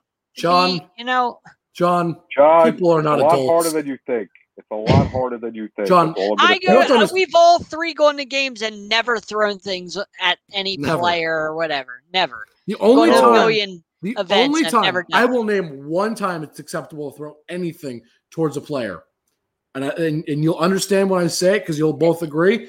I already know what you're gonna say. A hat trick in hockey. It is. Yeah. ex- It's of course it's acceptable to throw a hat. Why? It's tradition. That's the point. The only time it is ever acceptable that I can Agreed. think of. But like throw Only time. popcorn or beer or Absolutely whatever. not. Just Absolutely Yeah. not. Grow Nope. up. You don't get to. You don't deserve to go to a game if that's what you're going to do, or if you're going to yell homophobic things. I You agree. don't get to. You don't deserve to go to any game ever No. because there's never any time that that's It's- okay. it's- so That's not something Never. that's acceptable. Period. Yep. Let alone in those situations. I yep, agree. Yep. agreed. Yeah, but I think that's it, guys. I, I had enough today. I'm John has got I- me all riled up. Uh, I know there was a guy, I try. the guy at the guy at golf who didn't get uh, the COVID vaccine. He lost 1.6 million dollars because Yeah. he Damn. I tested positive on day four of the tournament up by six strokes. That's I- I wanna hard. I want to say it was Jon Rahm, but off the top of my head, I forget who it was. Have no idea. I I, don't know what what's anything about impressive. golf. I know what you're talking about, but I do not remember Yeah. his name. And honestly, I mean, I'm not gonna. That's I'm not a gonna up. scary story, you know. Cost himself 1.6 million. That's all I'm going to say. That, that's It's- enough for me. Woo. Give it a give it a Gerrit Cole. He'll cheat his way. All right, let's go around. John, where can they find you? Uh, you can find me here at Sideline Sports. You can find me on Twitter, BlueHawks13. Find me at Sports Arena with Eric Wilson, Alex Fleming. Monday nights at 10 o'clock Eastern Time. Wednesday nights, 10 o'clock Eastern Time. You can find me on the NBA Carousel Monday nights at 8 p.m. NFL Carousel in the fall. Um, and then you can find me on Cardiac Cane, where I'll be writing about the Carolina Hurricanes now during their off season. So I'll have a lot to, lot to write about. So please come and check that out and support me. John, um, will you be uh, will you be documenting them going golfing? Uh, maybe I have a lot to write about. I have a lot of articles I want to write. So uh, I want to get started on Fansided. I'm a independent contractor, a contributor for Cardiac Cane. I want to make sure I mention that because that's what I'm contractual, not contractual, but I'm obligated in the agreement to say. So that's what I am. So that's where you can find me. All of the uh, outlets. How about you guys? JB. JB underscore the program on Twitter, on um, Instagram. You'll find me. Just look. Um, the program will be back in a few weeks. I already got an author that wrote a couple of baseball books. Was speaking with him today. He's excited to come on the show. Um, you know, I'm on the NFL carousel covering the Chargers. Gonna have a big year next year, making the playoffs. Uh, produced the NBA carousel in conjunction with Fantasy of Flavors and, of course, Sideline Sports. And God only knows what sporting event I may show up on. Forget about Marlin Man. JB Ellis is the new Marlin Man. Oh, God. Jake, Uh, you guys can find me on Twitter at Jake underscore Malik. I usually try to keep, uh, you know, important news I put on there in case you miss it. Uh, you guys can find me on Facebook, Instagram. Just look me up. More importantly, you can find me here on Sideline Sports and part of the Sideline Sports Network. Of course, we have a bunch of shows. So if you're not checking us out, if you're not checking our channel our other shows, check it out. You're missing a lot of great stuff. And even more importantly, the most important thing you can find is Sideline Sports wherever you look for social media or podcasts. On Instagram and Twitter, as you see rolling across the bottom, we are Sideline Sport One. On YouTube and Facebook, we are Sideline Sports. Just look it up. If you get your podcast on Spotify, Apple Pod, Apple Podcasts, Google Podcasts, anywhere you can find them, we are on there. Go look for our podcast there if you want to just listen to us. As always, I Worldwide. recommend. I, I- as, as I always recommend, watch us because it's way funnier. We say stupid things, but we also look really stupid when we say certain things. I, I, find do it more look fun. stupid. I mean, look, what I'm yelling at John about being a hypocrite about his rookie goalie versus rookie quarterback, I mean, my face is turning red. I look hilarious. You might want to see that. Just Yeah. my opinion. And I think have it's a worth lot of watching. good. I have a lot of good food takes. They have a lot of food takes in general. I have a lot of good ones. So you're gonna want to check out my good speaking food, of food, takes. Last thing, I have to ask, what have you been eating during the show, John? Uh, my my bowl of uh, coffee cake ice cream. I knew I that. got the other day. Yes, it's actually pretty good. I like Very it. So it's the first time I've ever You know had. what? You know what? If you're not sharing the ice cream, don't have it during the show. Look, if you were here, I would definitely give you a bowl. I- I would be all for it. Li- Listen, you have to call in advance and say we're having ice cream during the show. Get yourself a bowl. You know, we could have went into the freezer and got some. You're We were right. unaware that I, it was, I, that was I have homemade ice cream sitting downstairs. Well, I got why would you not have that with you? because it wasn't ice cream time. But I, who It's knew always was ice cream time, man. Whether it's I cold out, object. whether it's hot out, it's always ice cream time. Now, that's a statement I can agree with, actually. I don't know. I, I prefer shakes. And uh, oh, you know what? I haven't had a real good milkshake in a long time. Not one of these Burger King or Next week, No. Wendy's be next garbage week. ones. That'll be next week's talk. We're, we're There gonna you go. we're gonna Oh. we're gonna tease it. There you go. Next week, we'll talk about the greatest shakes. Well, If there's anything else, uh, let me know. If not, then that's it. Anything else? I have a fun Nope. sports segment for you guys next week that I want to bring up. A nice All right. hypothetical fun sports segment. So it'll be Well, interesting. There you go. Well, if that's Sounds it, good to me. and that's it for us at Sideline Sports. Thanks for watching, and we will see you guys next week.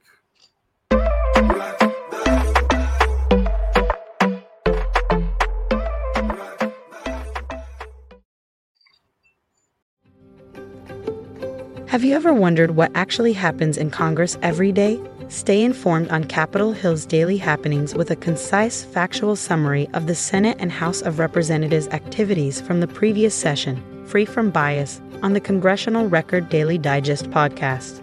Subscribe on your favorite podcast platform and discover the process from the heart of U.S. politics.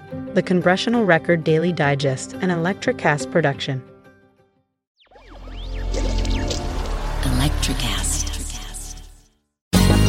Ever thought about starting your own podcast? Do you have a business or a message you want to share with the world? Well, now it's easier than ever with Electricast. Hi, I'm Mark Netter. And I'm Peter Rafelson. We're the founders of Electricast Media. Whether you want to start a new podcast or already have one, join Electricast to grow your audience, monetize your content, and build your community. With our simple sign up, you get free promotion, world class analytics, premium ads, and personal support. Go to electricast.com and join our community today. Electricast, transform your influence. Electricast.